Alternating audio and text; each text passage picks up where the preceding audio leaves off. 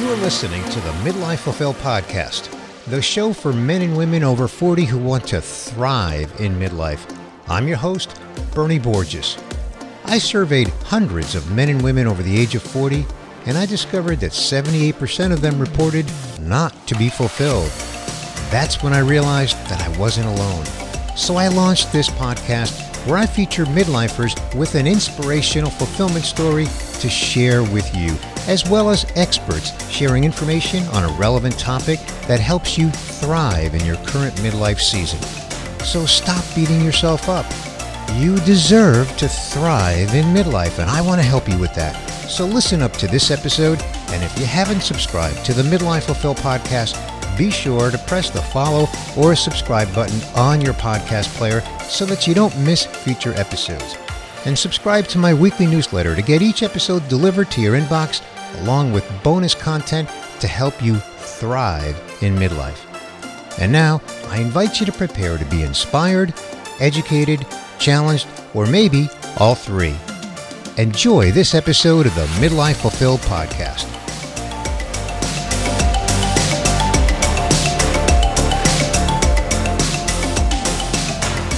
Hello, my midlife.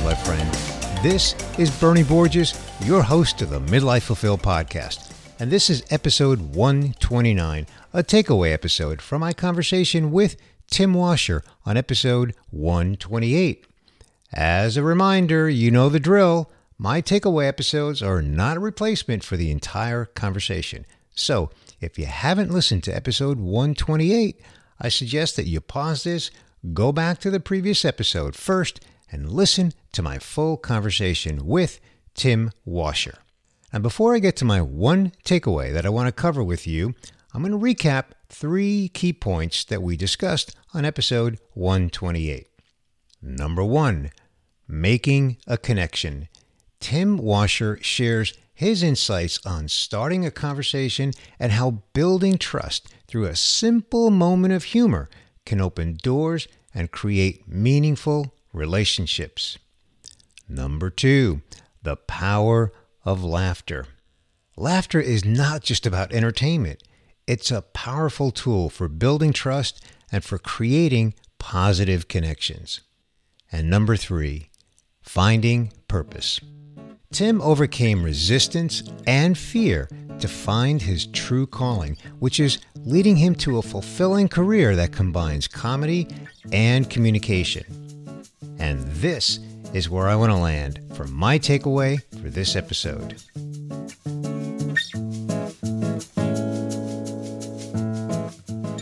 Tim shared his experience that stems from a devotional that asked him to identify his spiritual gift. His response to the question was making people laugh. In other words, comedy. And then the follow up question in this devotional is on a score of 1 to 10, how would he grade himself on how good of a steward he was using this spiritual gift?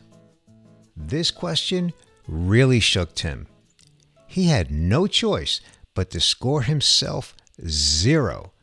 He says that he was not using his spiritual gift to any degree that would warrant any score above zero. This was a watershed moment for Tim. I mean, he had a real life moment. He says that in that moment, one word consumed him, and that word was obligation.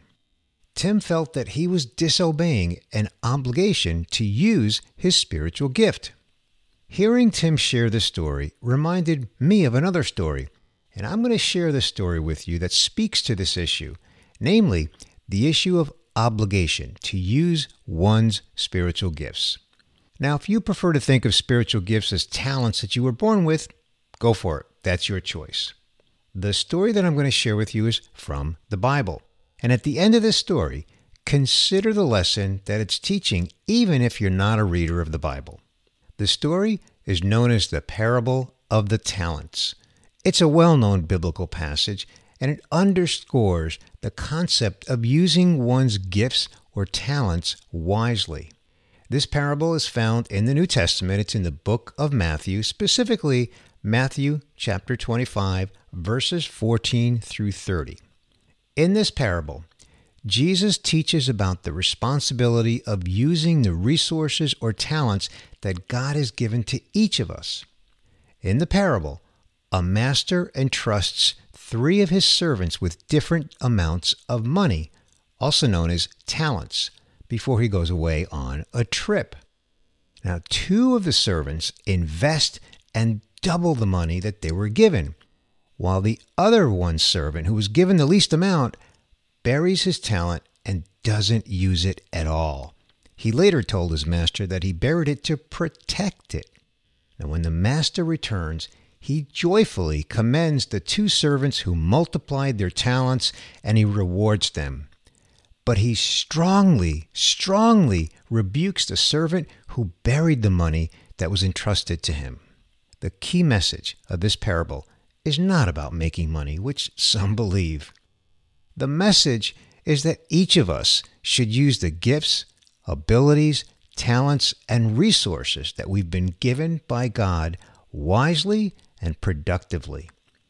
This parable emphasizes that faithful stewardship and the productive use of our talents are expected and rewarded, while neglecting or burying those talents is not acceptable. Let me repeat that. Faithful stewardship and the productive use of your talents are expected and rewarded, while neglecting or burying those talents is not acceptable. Are you enjoying the Midlife Fulfill podcast? Whether you're a longtime listener or a new listener, I want you to know that I'm on a mission to empower people over 40 to thrive in midlife. And I have a favor to ask. If you're enjoying the podcast, please share it with someone. Now, if you've already shared it with a friend, thank you. I really appreciate it.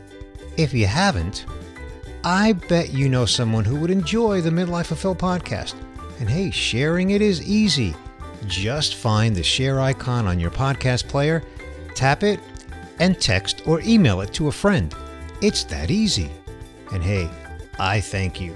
And maybe your friend will thank you too. And now, back to our regularly scheduled program. I've always wanted to say that. I'm just a kid at heart.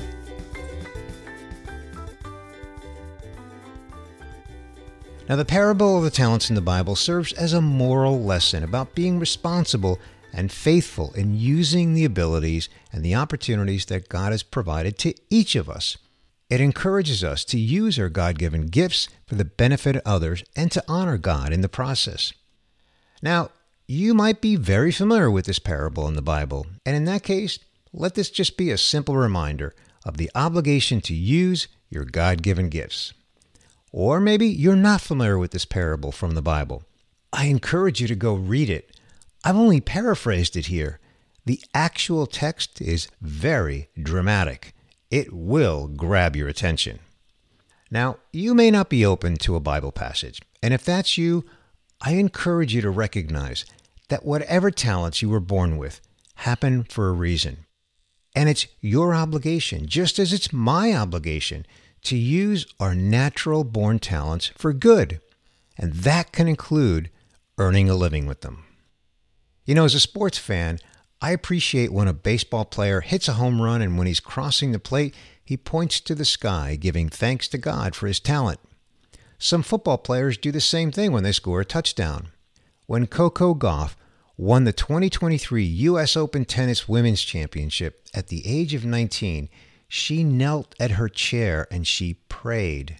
Now, she was on international television and she prayed in public after she won this prestigious tournament.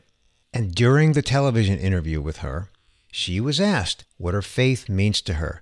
And she responded by giving thanks for the opportunity to use her God given talent, win or lose. Whatever you choose to believe, I want to encourage you to ask yourself the same question that Tim Washer asked and answered. On a score of 1 to 10, how do you grade yourself in using your God given talents? Tim's moment of awareness that he has an obligation is a moment that can happen to any of us.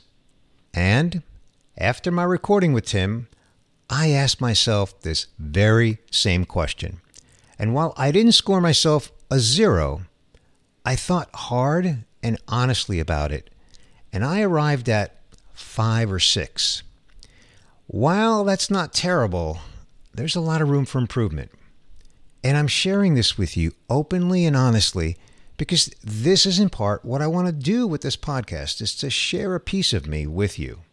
And it's my hope, it's my prayer that I can use my God given talents through this podcast to reach men and women over 40 who are struggling with something that's holding them back from thriving as much as they want to thrive. Tim said that he's at peace now because he's aware that comedy is his spiritual gift and his calling. And he's confident that doors will continue to open for him to use his gift of comedy and communication to help people connect and wherever needed, rebuild or strengthen relationships. And he's doing this now, and he plans to stay on this path, following the calling that he's been given and experiencing fulfillment from it, even if some days are a struggle. Because we all struggle. I struggle. Don't you struggle? We all struggle. And Tim knows that in the grand scheme of things, he's on the right path. He's at peace with the path that he's on, whether today is a struggle or a good day.